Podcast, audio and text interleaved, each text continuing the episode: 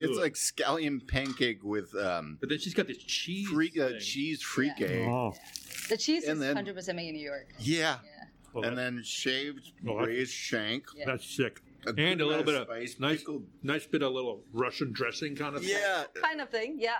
Russian Chinese. Everything that's sinful in one bite.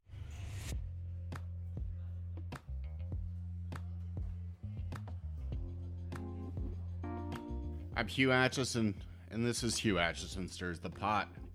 On today's show, I sit down with the New York Magazine food critic Adam Platt, Platty Pants, as he's so well known, at a little shotgun space in Midtown Manhattan called Little Tong Noodle Shop. If you've been listening to this podcast, you've probably heard me talk about Little Tong Noodle Shop. That's because of Adam Platt. He knows New York's best restaurants, and that's where he wanted to meet. If you're enjoying Hugh Acheson Stirs the Pot, please rate it. Write a review on your podcast app. If this is your first time listening, please subscribe and check out other episodes like Tom Colicchio heats up leftovers and Michael Stipe likes a good schnitzel. All right, so here's this week's conversation. Adam Platt eats an amazing sandwich. I'm in Midtown Manhattan and sitting at a Little Tong Noodle Shop, and uh, I've got a very uh, uh, curmudgeonly gentleman in front of me whose name is Adam Platt. Adam is uh, the wonderful uh, dining critic for New York Magazine and has been for uh, more than 18 years. Um, and he's he's not showing it. He still looks 20. Um, and, uh, That's a long time now. it is a long time. That's I mean, it's like you, one, one could argue it's a little too long. Well, yeah, that's a. I mean, a lot of the people you give one stars to will definitely. Uh, I don't do that. I don't do. I don't do that anymore. no, I know there are no stars. I am going to read a starred review of something totally non-food just to get a, a, a grasp of uh, criticism and and uh, the overwhelming amount of criticism that we have in the world today. Because I find it really interesting. I think it Mm. really Mhm. earmarks our daily routines. Mhm. This is a one-star review of. Um, uh, Lombard Street, um, the architectural street in San Francisco that's Mhm. very hilly.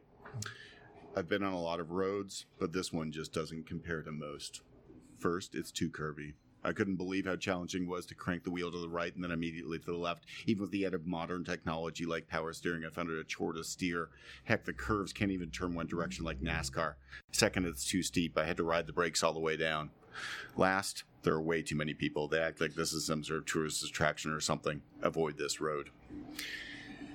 I think I see where you're coming from. It's the world of criticism. It's just too much. Where it is. Everybody's a critic. Everybody's criticizing everything all the time. And do you think that that takes away from your professional, astute position as a dining critic? Well, I would hope not. Well, you hope not, but I think it already. But this is this is the thing, and like when I started doing this job, it was almost 20 years ago. It was, in fact, you've done your research, so it was 18 years ago, and I came to it as a really an accidental restaurant critic, like a lot, lot of a lot of food writers and critics from my era. I think it's changed a little bit now, but from my era, uh, we were magazine writers first who liked food. I mean, ideally, I would be a great chef like you, who was also a professional writer. I mean, I think that's the ideal model. But in my day, if you liked food and you could write a little bit, then that you know, give it a shot. Um, so is, did it start as a part-time gig? no, it was a it was a they offered me a full time job. It was a full time job, uh, New York Magazine, uh, health benefits, uh, and I actually find food to be a fascinating topic. I'd written about it before. Um, it, uh, as you know, and as everybody knows now, because the the, the whole the whole uh, the whole genre has exploded. Mm-hmm. You know, it's like as with everything with the internet, it's like you it's like you have this, uh, especially with with the food world, which used to be sort of small and self-regarding and slightly preening. Like here we are, this is, and also sort of a, a little uh, uh, eccentric and off in the corner, right? Uh, you had these mandarins who passed judgment, quote unquote, and created these ridiculous star systems and uh, their generally uninformed public read in this sort of rapt way about where they should go and eat their next meal uh, that had been cooked up by chefs from overseas. Right. So that was a that, that was sort of the style when I actually started. And shortly after I started, it was really like a somebody rolled a hand grenade into uh, into this this this, this uh, cage of, of flamingos. The whole thing blew everything everything blew up, Pink- pink and it's cloud. been and it's been expanding ever since, right? I mean, Right. with, with the food culture, But, uh, with, with the internet. when you start t- 18 years ago, I mean, that's the. Uh, I mean, Google wasn't around 18 years. Google wasn't around. Uh, the internet I mean, in New York. I mean, I'm in New York, and so uh, in, in many ways the. The, the the the the intensity and the um, uh, variety that, that you that everybody associates with the food world now, uh, because everybody's hooked in, everybody's seen Tony Bourdain, everybody's saying, Yeah. but in many ways that New Yorkers have been that way for a while. So you had this intense culture, and you also had you had these. Uh, I mean, they were called blogs back then, but you had these intense food. Uh, the, the people who would go out in the in the outer boroughs and tell you about the, you know, the the, the great slice of pizza or you know Jim Leff. There, there are a whole bunch of them. Uh, Chow Hound. and Chow all Hound and Ed, and, and, and, was that and one? Ed Levine, Yeah, Ed Levine was who, doing. who founded Serious Eats. So they were all out doing their thing, and the internet gave voice to them. And so, uh, but and, and so, if you're a critic, you are actually. I mean, you're you're you're you're, you're trying to establish a point of view, and you're trying to establish a kind of. Uh, uh, you want people to pay attention to you, and you're also tr- trying to tell them how to spend their money. So you you are trying to cultivate a certain style that is supposed to classically be above the the babble of the street, right? Right, And so I, I'm trying to do that. I'm trying, louder. That street's a lot louder, and there's many more people on it, and there's many more people babbling. And uh, meanwhile, of course, the whole model for print journalism has dissolved like a cube of sugar in a rainstorm, right? So uh, you really, it's it's it, it's it's much harder now. I uh, my argument is, is that you need old-fashioned critics like me. First of all, my argument is that is that restaurant criticism, and you know this as a as a great chef. Um, you know this is a great eater. That everybody has their own opinions. There's nothing more subjective then food. than food. Okay. Ergo, there's nothing more subjective than being a food critic, right? If you're a, if you're a book critic or you're a TV critic, I mean, again, you have your own opinions, or you're coming from a certain set of facts. You have your own tastes, but you're all seeing the same movie. You're all reading the same book. As you know, when it comes to restaurants, everything changes. Your experience changes, not just of the food, but of where you are, but where you're sitting, uh, what time of day is it, The restaurants what kind are of food you're eating. re- restaurants are live action affected by more things than anything. It's just a chaotic theater all the time. Yeah. And so cr- critic's job is sort of make sense of this, right? And also to rec- recreate it. Like, because I, again, I, I'm from a generation who, you know, I think Ruth Reichl is the same way. There are a lot, lot of critics, uh, uh, Jonathan Gold, uh, bless his soul. You really, you are trying to review a restaurant and tell people where to go and how to spend the money, but most of them won't go there. So you're really trying to recreate the experience for what used to be a print audience, right? People who would sit down and actually look forward to this vicarious journey to this far off noodle shop, or if in, in New York you could pick any number of places. You know, not everybody's going to Le Bernardin, not everybody's going to these. So you're really trying to recreate that world for them, and you're doing it from your perspective, and that's that's pretty much how I've always operated. Do you think the the the um, not that you use the star system, but if we equate the star system, has that changed remarkably in how people view it, or are is four stars of the time still only relegated to super fine dining? Well, you're a chef. What do you think of the star system? I mean, I think it require it's it's very much like the Michelin system. It requires a lot of attention to Yeah. the bathrooms that I don't really want to do. Yeah, yeah. The, the, the, shar- the star system, like I don't know many working critics who enjoy the star system. No, it's It's too- nothing but trouble. Yeah. Right. Again, we're talking. Again, we're talking about. I, I don't think uh, Gold ever ever adopted it. No, he he he, he did not. To his credit, he said. They, I'm sure they asked him many times. The star system exists for the consumer, Mm-hmm. and I think to a certain extent more for the restaurateur, much more for the restaurateur than for the critic, because restaurateurs sell it. They like to have it. They want to know. You know, it's it's a it's a you know, Michelin started as a. You know, they, they want people to buy their tires and to drive around to Go to the country, It's a and wear it on the tires, it- and buy the tires again. the star system is something that people enjoy right and again it's very subjective and uh, you know i was asked when i started doing this job we had no star system because the argument was if you if you have a star system people are a they're just random uh, they're also sort of a trap right? Because it, it, this is very true of Michelin. Although I respect Michelin, although it's an impossible job. Uh, what happens with Michelin is that the stars become equated with a certain type of restaurant. Right. Like So if it's your, if you're a three star restaurant, you're going to be a ridiculously fancy, ridiculous. And with Michelin, it's a certain kind of uh, classic French, sort of now Japanese, but it's a certain kind of gourmet experience, which puts you in a box. So it's a type of restaurant, not an experience. And in this era where you have these noodle shops, these these, these studied, you know, these high end noodle shops, you know, the David Chang's of the world popping up all over the place, who's to say what's better, right?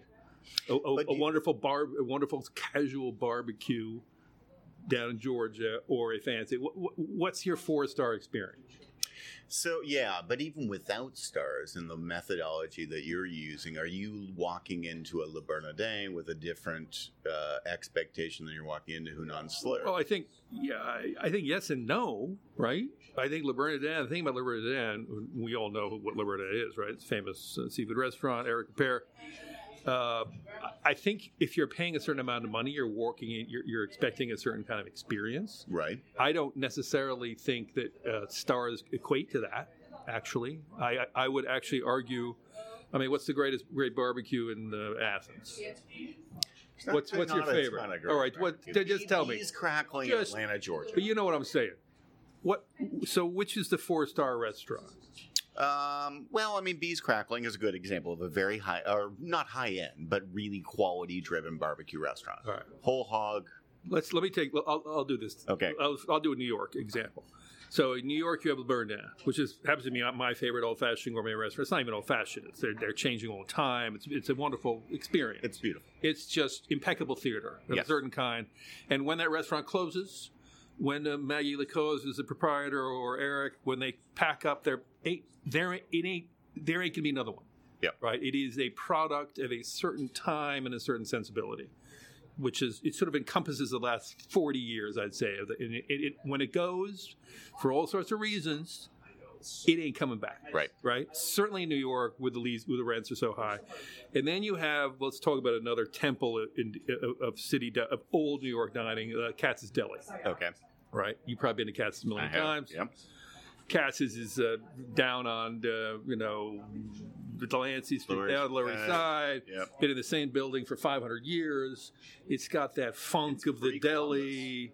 It's just it's I think it's it's old, but anyway, it's it's actually gotten better Yeah. because the people who run it now, it's been been in the same family for a long time, but all of these various crafts like pickling and curing your beef and curing your deckle and even hot dogs and even sauerkraut have turned into this in with the arrival of the obsessive gourmet uh, the obsessive internet culture have turned into these crafts that people that pay a lot of attention to and also and also and also Katz's has this gestalt, this sort of much like much like Bruno, it's got this certain gestalt of the city that a great restaurant exudes, right?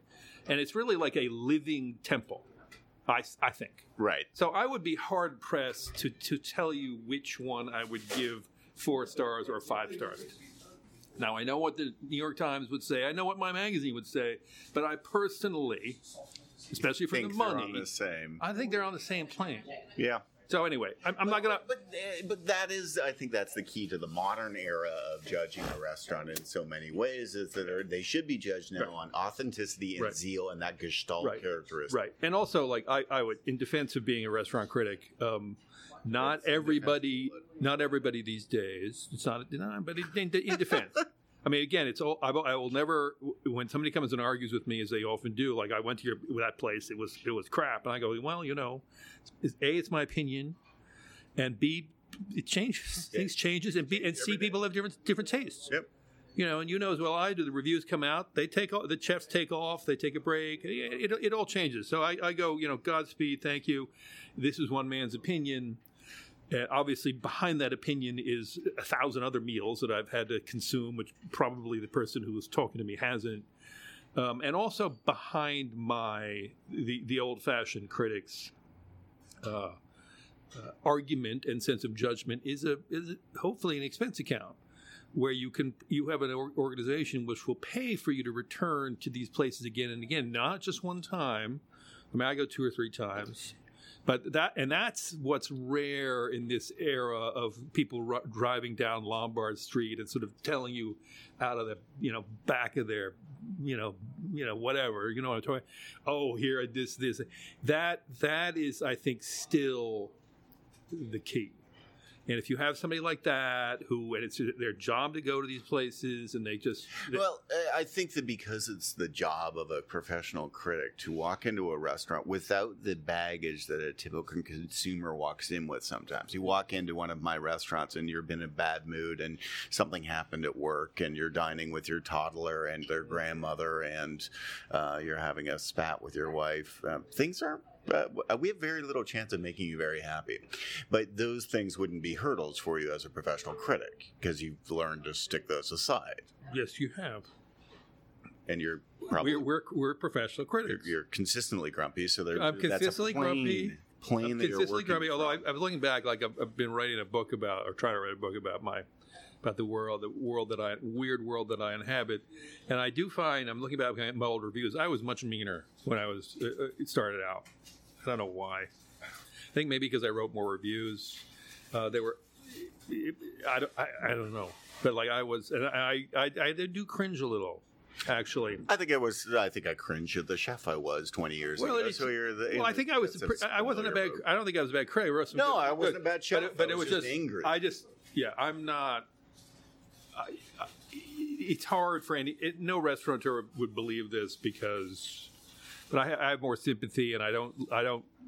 I, I don't actually know a lot of critics who enjoy writing uh, Scathing review. scathing reviews, um, but I find that I don't. I do it less and less.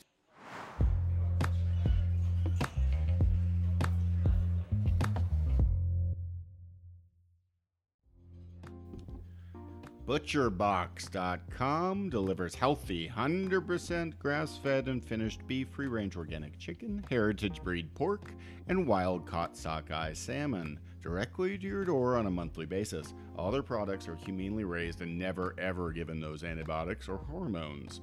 It's hard to find high quality meat you can trust at every place in the United States, but ButcherBox is changing that, and they offer free shipping anywhere in the 48 states. Not only is it convenient, the taste is unbelievably good. There's a huge difference in flavor between animals raised on pasture and those fed grain and concentrated animal feedlot operations. There's no commitment, and you can cancel easily at any time. So enjoy. Right now, new subscribers will receive the Ultimate Breakfast Bundle for free in their first box. That's two packages of bacon and two pounds of breakfast sausage for free, plus $20 off their first box. So there's no excuse. Go to butcherbox.com backslash Hugh. That's my name. It's H U G H. Enjoy butcherbox.com.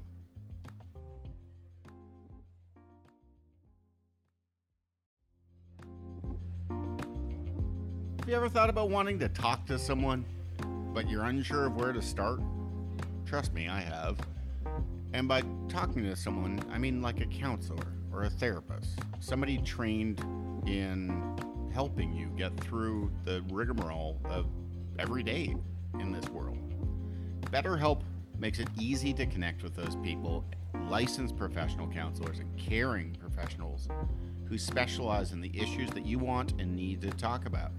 Join BetterHelp and get help on your own time and at your own pace. You can schedule secure video and phone sessions, you can text a therapist worldwide, and you can start communicating with that person in under 24 hours of setting it up. It's a truly affordable option, and Hugh Acheson Stirs the Pot listeners will get 10% off their first month with discount code HUGH, H U G H. If you've been wanting to talk to someone, you can get started right now. Go to betterhelp.com backslash Hugh, H U G H. Simply fill out the questionnaire and get matched with a counselor you'll love. That's betterhelp.com backslash Hugh. 4,000 plus U.S. licensed therapists across all 50 states available worldwide. Four communication modes text, chat, phone, and video. Start communicating in under 24 hours. Available on desktop, mobile web, Android, and iOS apps. It's easy to change our counselors if needed. Broad expertise in the network, which may not be locally available in many areas. Two pricing plans available, all included plan or the messaging only plan. Financial aid is available for those who qualify, secure, convenient, professional, affordable. Get to percent off for your first month. Discount code HUGH, H-U-G-H.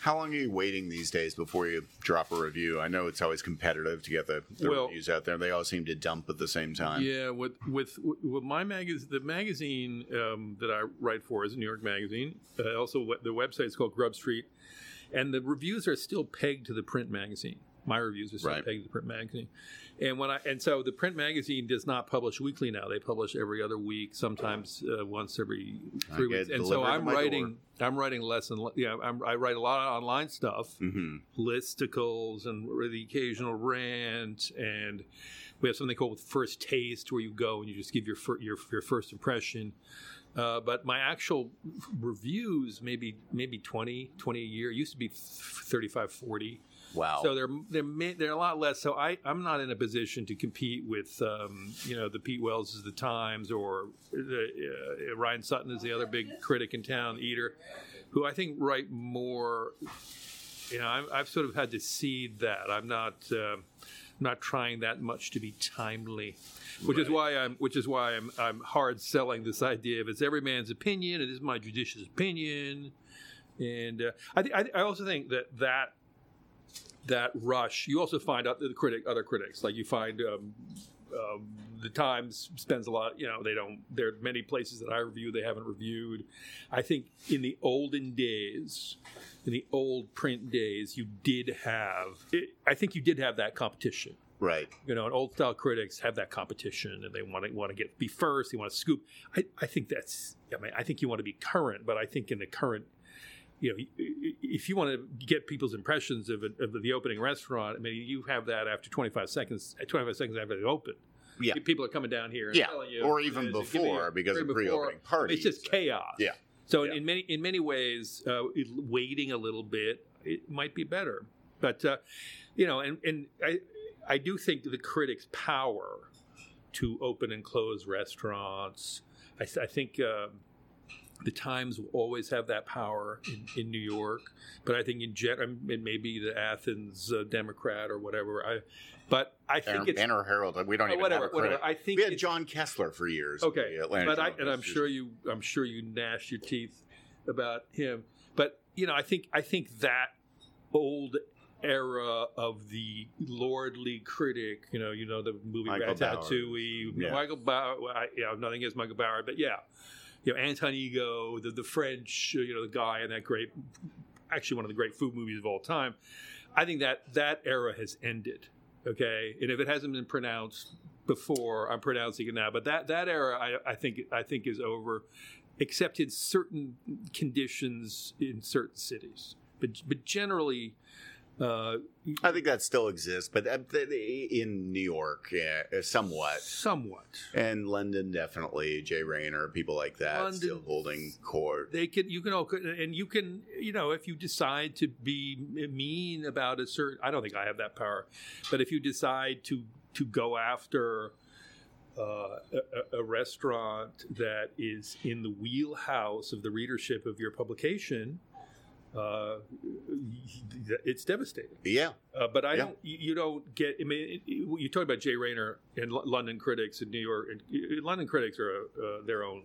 Their, Their their, their own deal. their own Shakespearean. It's more like want to be it's- Shakespearean It's theatrical. It is really theatrical. It's really so over the theater. top. Yeah, And they often, and and again, it's it's highly highly amusing, entertaining it's theater. abusive theater. But it's a kind of it's a. I don't think we do that here. Oh boy, here we go. We're not hungry at all. Right? Here, no, I- actually, I'm going to eat at like six thirty, but I'm Okay. gonna take a picture of this. You can, you can take a bite. Oh no, I might take a bite, but I definitely I'll take got to it. take a picture. All right. So this will keep you warm.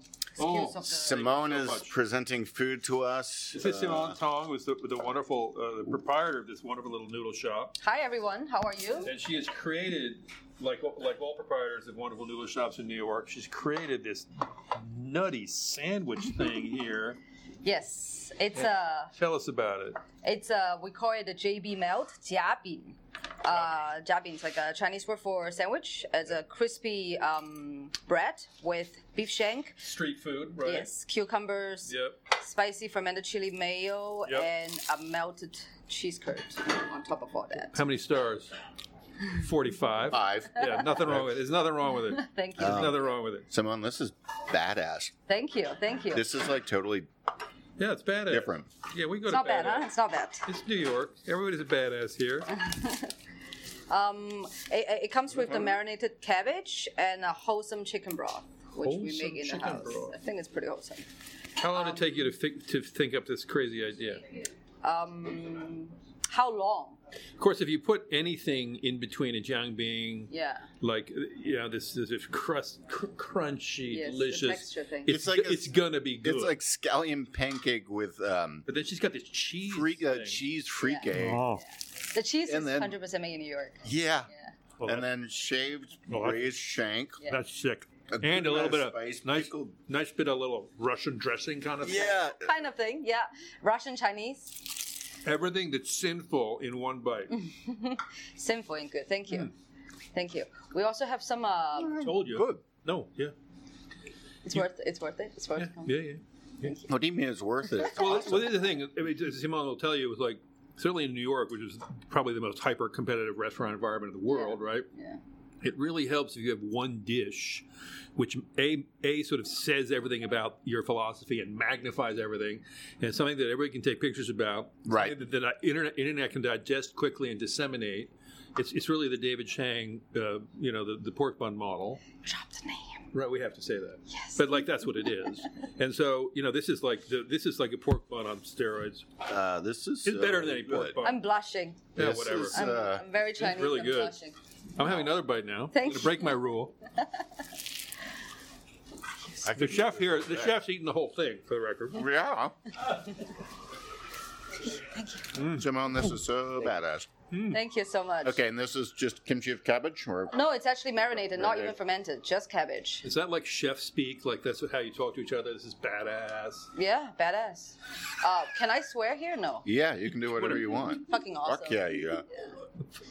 Yeah. Badass. Awesome. And what are these dumplings? So they are uh, we, what we call home hometown wontons. Okay. It's how we like to make it uh, at home. It's like a pillow because Mm. it's easy to make. Everybody can make it, like whether you're any race, any culture, uh, with some spiced soy I can and find chili you oil. about a hundred people in the street who can't make that. Oh, I can teach So them. I you can can teach. teach them. That's good, but yeah, That's how I teach She's all not- my Mexican cooks how to make Again. it. Simone's the model for the, in many ways, the modern New York chef. Trained at all the fancy restaurants. Worked with Wylie Dufresne, right? WD fifty. yeah. Mainly just him. and then returned to the food of her youth, but in your case, sort of the, the imagined food of your youth, because we you grew up in Texas. Where'd you grow up? No, I grew up grew up like all over the place. Singapore? Yeah, Singapore, Australia, Texas. Yeah, I've been to Houston. Yeah, um, uh, Hong Kong, Macau. So I was born in Chengdu, but didn't just only grow up there. Yeah. but that you know, there was this tectonic shift where the fine dining world. I mean, I, I like to call it the Great Kitchen Slave Revolution. yeah. right? I don't know if I've written that, but I've certainly thought it. I've written it a bunch of times. And what, what happened in the, in the late, in the early, right, right, right around the millennium, is that you had these chefs who were bringing the culture of the kitchen out into their dining rooms. Right.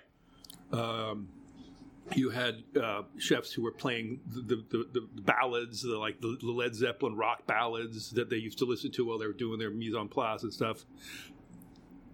Mr. Batali was the first one to do that in Yes. a fancy restaurant.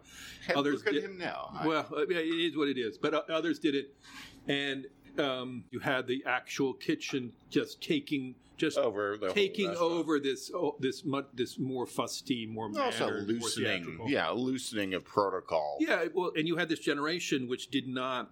Adhere. To. I've also I call them the Starbucks generation. Uh, their parents grew up, you know, eating TV dinners or gnawing on some kind of, you know, desiccated uh, Roy Rogers roast beef sandwich in some uh, horrific, what you, know what I'm talking about. Mhm. Whereas they grew up going to Starbucks in the mall, because we all know Starbucks is highly sophisticated. You could call it fast food, you call it whatever you want, but it requires a lot. Yeah, it, it, they actually beg you to have opinions and to be and to be uh, in their in your way a coffee snob. And so that, that, that generation, A, is not interested in pretense.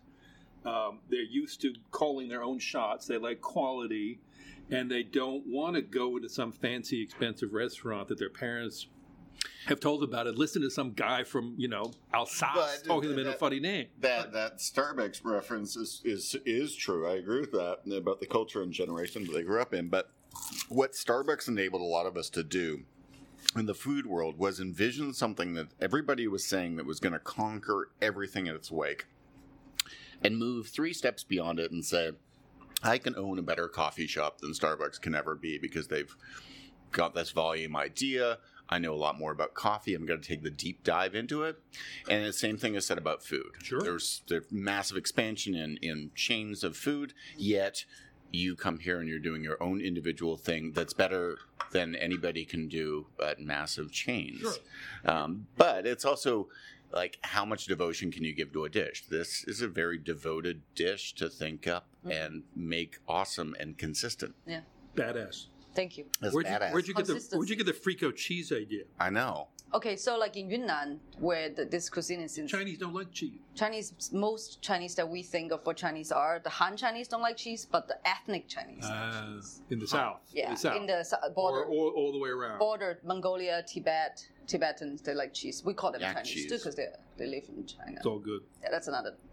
Topic. Uh, so yeah, they make um, mozzarella style cheese and they stretch it and then they dry it in between bamboos and then they grill it and then they put roast jam on it. I mean, the thought of It's it is the frico halloumi of the world. So good.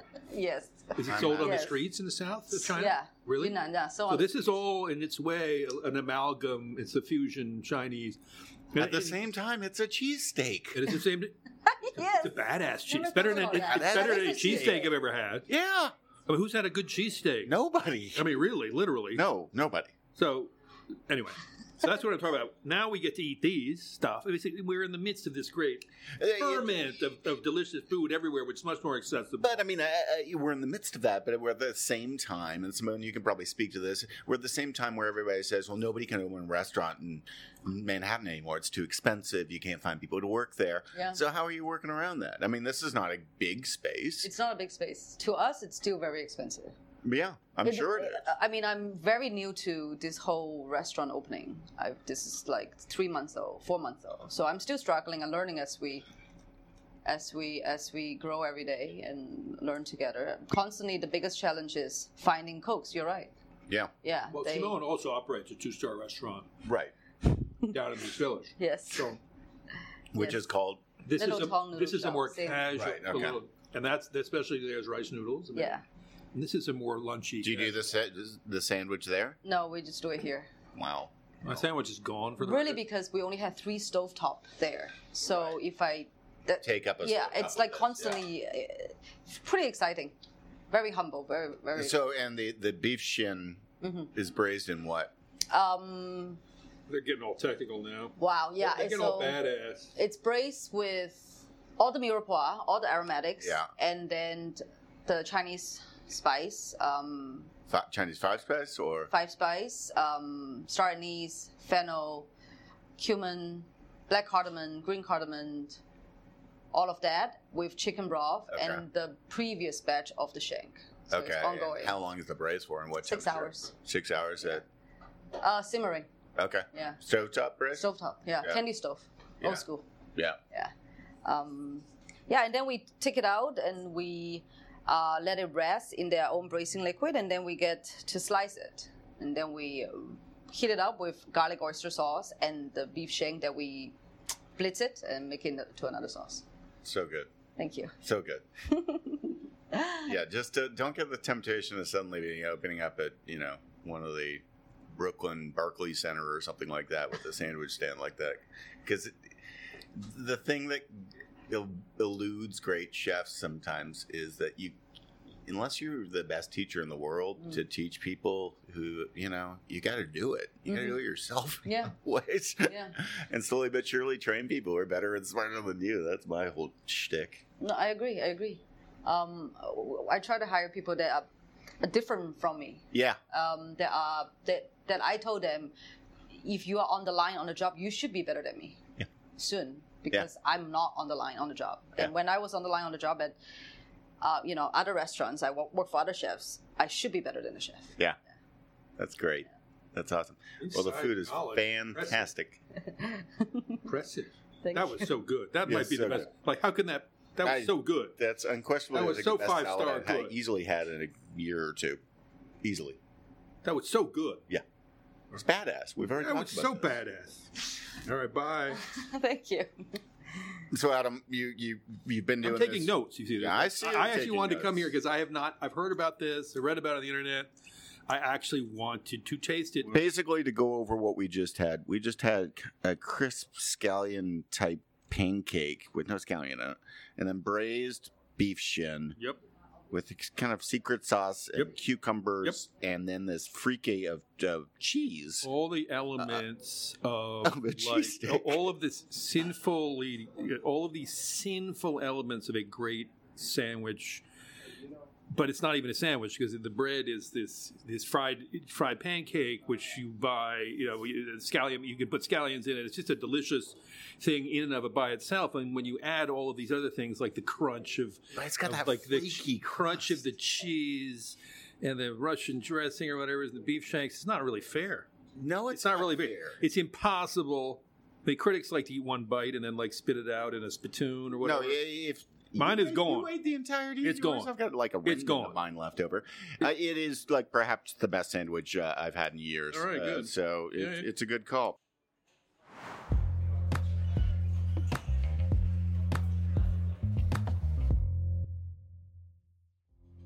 Listening is one of the best attributes you can have as a human. I think it uh, allows you to concentrate on something that's outside of your own brain and listen with empathy and understanding and learning. Makes you a better parent, better leader, better member of your community. One of the ways I listen a lot is on Audible, and Audible has the largest selection of audiobooks on the planet. And now with Audible Originals, the selection has gotten even more custom with content made for members. Listen on any device, anytime, anywhere, at home, at the gym, on the go, while you're walking, whatever. Right now, I'm listening to Jeff Tweedy's Let's Go So We Can Get Back. It's an amazing story about him as a recording artist and just life. Him as a human. And Tweedy's a very interesting human. But go to audible.com backslash Hugh, and you'll get a free 30 day trial. You can also text SMS code, which is Hugh, H U G H, to 500 500. Should go there and listen for a change. Again, it's audible.com backslash Hugh or text H U G H to 500 500. Audible, get on it.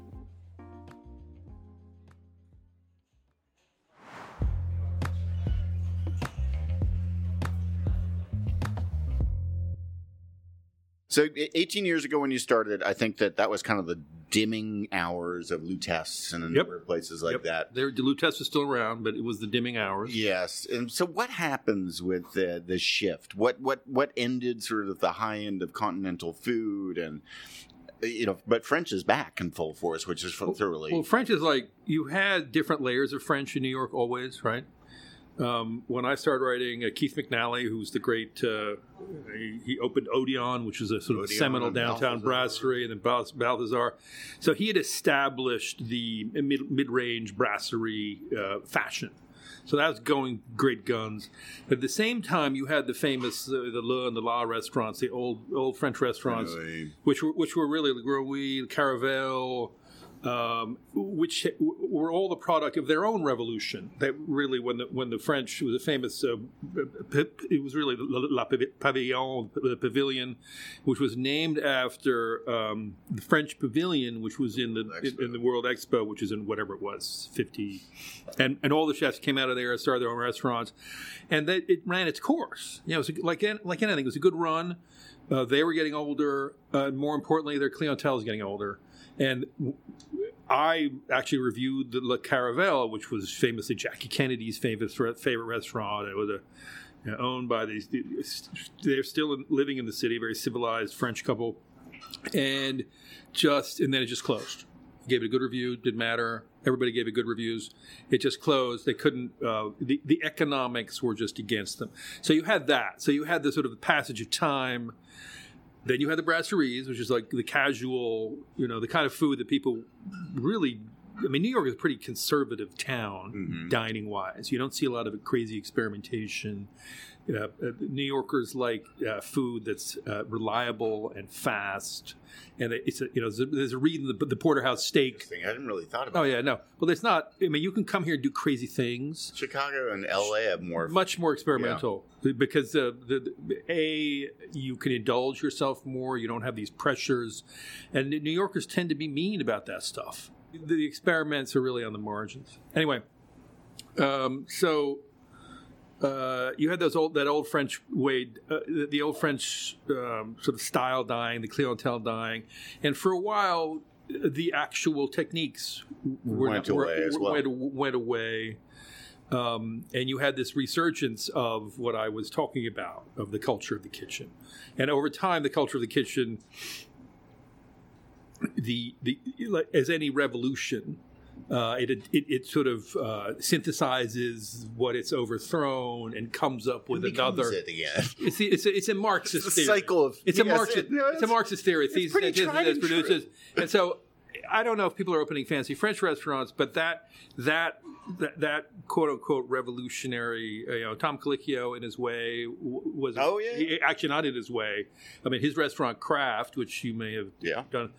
I mean, Craft was a classically. I mean, what what what Tom did at Craft, and I've I've said I've, I've, I think I've written that Craft is the pavilion of its day, is that he took all of these strands, um, you know, foraging, again, all the things that chefs hold dear or, or are supposed to hold dear, the sanctity of your ingredients, uh, you know, the technique of the braids, the simple techniques. I mean, initially he had no recipes in that restaurant, no sauces.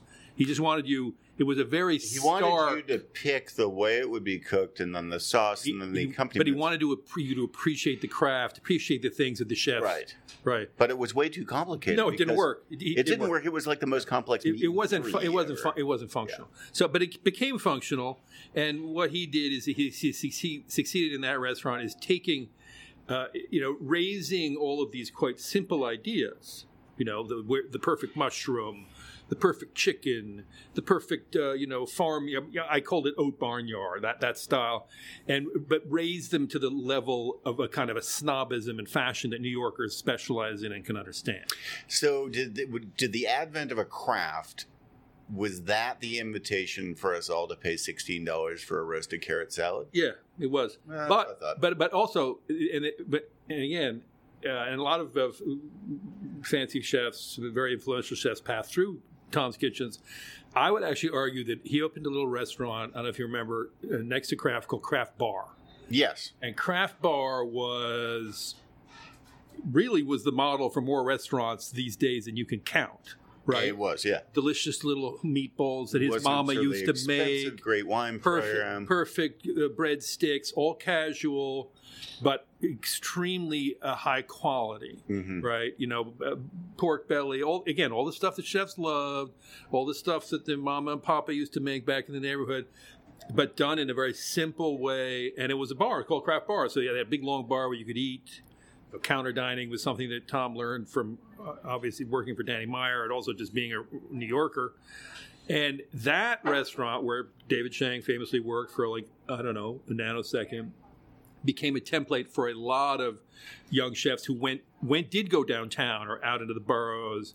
It was a very economical model and it was a model that appealed to a lot of people. Right. And I, I think, you know, that was really the stealth pavilion of its day. And Yeah. craft is still survives. Craft is still there and craft is like you know, but but you do pay 18, 19, 25 bucks for your carrots. But it's but that's New York. But they're right? good carrots. It's a no, great- no, it's- it's a damn That's- good that's- carrot. That's everywhere. It's a damn good. now. It's a damn good The carrot. carrots have names, so It's a yeah, damn good it's, carrot. it's a different and like in this world. world, like I don't know, the the whole farm to table it's been around. It's been parodied a lot. It's you know, God, you're probably tired of it. No, it jumped the shark. And it's jumped the shark. And it's been replaced by other stuff, Southern. There are other styles. There are other, Yeah. You know, The, the, the problem with farm to table for me is it's been so co-opted, as p- plenty of us do it with full-on um, zeal, that it's become so co-optable that it doesn't matter anymore. Um, everybody but- does it. Well, Yeah. I mean, if, if you know the French the chefs in Yunnan were doing it 500 years ago. yeah, yeah, But it's never. again, New Yorkers love to put these labels on things. I mean, New York, you know, New York is uh, you know, New Yorkers specialize, it's not just food, in, in, in all of these creative disciplines in making them fashionable. Now, I think the internet has changed that. I think chefs, as you know, chefs don't have to. It used to be, even in, when I started writing, that chefs thought they had to come here to make their reputations, right? You probably did when you were growing up, where I mean, that, they thought they did, right? Yeah. And to a certain extent, for about a year or so, they did. And then they went back home, and that changed. And then they went back home, or then they, you know, But they used to open their downtown thing, or, Yeah. or or Mr. Chang opened his downtown thing randomly just to try and make some, you know, or you had the yeah, the, the model changed, and with that, with with the craft bar era, you'd have to do that, and with the internet, you'd have to do that. Like if the food people, if you. First of all, if you're a chef, why come to New York, right? It's such a hassle. It's such a. Hassle. And this, in, in, in, in this day and age, you can open your place in Austin, Texas, or in Athens, Oh, it's Georgia. totally changed. You can open up and, I've had some of the best meals in the last five years in places like Minneapolis. Right, and right, and it, right. And it, you know, New York still has, I think, more density, Yeah, and it's got more variety, and more variety. and it's got a culture of restaurants, which is something that's very hard to duplicate. Right. I mean, I'll go to Austin, for instance, and I'll go. I'll eat at the five. Or, actually, the, Austin's got a lot of. I don't know if I should have picked Austin because there is an old culture of a certain style of mm-hmm. food there, Tex-Mex and barbecue. But you know, the restaurants like say this where we are. You know, there are four, five of those, six of those in Austin, or there are five. You know, you go Yeah, to go to Birmingham, or, two million people now. right? But anyway, I do think that that type of thing exists in a couple of cities still. L.A. is definitely it exists. Sure. San Francisco, it doesn't because it's been priced out of the market generally. right? Um, it does exist in Montreal very strongly. yeah. With really- again an old culture, sort yeah, French old style. culture backbone. It's, a, it's a, the, the thing about it is in New York is New Yorkers go out to eat all the time, right? Because there's no space. They don't want to cook in their kitchens. They like to talk about food. They have disposable income, and there is this. Yeah, if you come to New York, one of the first things, the culture of dining is is one of the real things that defines the city. You know, uh, like the subway, do you ever cook at home? randomly. Randomly. I'm like a random. I like cook stews. stews. Like I have two daughters and a, and a skinny wife who's getting skinnier and skinnier because she now refuses to go to any restaurants. She, She's finally- She's like, I'm done with this. Actually, she was done with it like after about a year. It's like, okay, uh, have fun. But now the kids, now the kids, They sort of go, and I use them as props. My my oldest daughter uh, is a somewhat of a sophisticated food person. Actually, her palate's much more sophisticated than mine, which is not saying much. Uh, but my younger daughter is like it tends to be. Uh, she's like, uh, you know, she likes the basics, like Right. ramen and pancakes and you know, things like that. Well, there's nothing wrong with those. She's she would like this. It's a pancake sandwich. She wouldn't.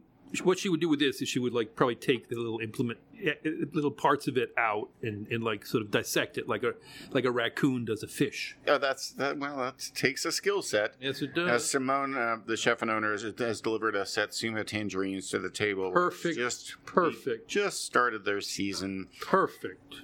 and they're beautiful. But I think that is a good invitation for me to wish Adam Platt a good evening. He's off to dine for something. Yeah, I think I think I um, think I would like a seven course kaiseki meal that I have to ingest now. Well, that's good. You know what? Kaiseki's small. Yeah, but it ain't be as good as this. Is it the one where they start the timer? I don't know. Are It's you all a- excited? it's all a blur, my Is friend. Uh, this is your excitement? I, I, this is exciting. I was excited. Ramped it up. No, no, no. 10. I. This was my call. Like, let's come. I want to try this sandwich. And so, yeah, I'm excited, and I give it five stars. and It is one fantastic sandwich. So if you come to uh, Midtown, uh, come up to 53rd and Third Second Street. Yeah.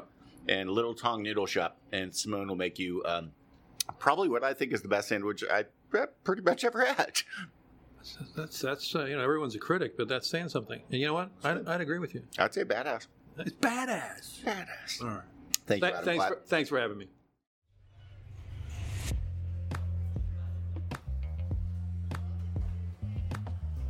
This episode of Hugh Acheson Stirs the Pot was taped on location at Little Tong Noodle Shop. You should go in Midtown Manhattan. Thanks to Simone Tong, the chef there and the owner, and a wonderful human, for letting us tape there and for making us a fantastic lunch. Scott Porch produces the show for Himalaya Media with field recording by Brian Blum, sound design by Alex Ramsey, and editing by Mackenzie Mazzell. You can follow Hugh Acheson Stirs the Pot on Apple Podcasts, the Himalaya app, or wherever you listen to podcasts. If you like what you hear, rate, review, tell a friend, retweet it, shout it out from a window, whatever. And come back Tuesdays for a new episode. You can find me on Twitter or Instagram at Hugh Acheson. Thanks for listening. Eat well. Be swell.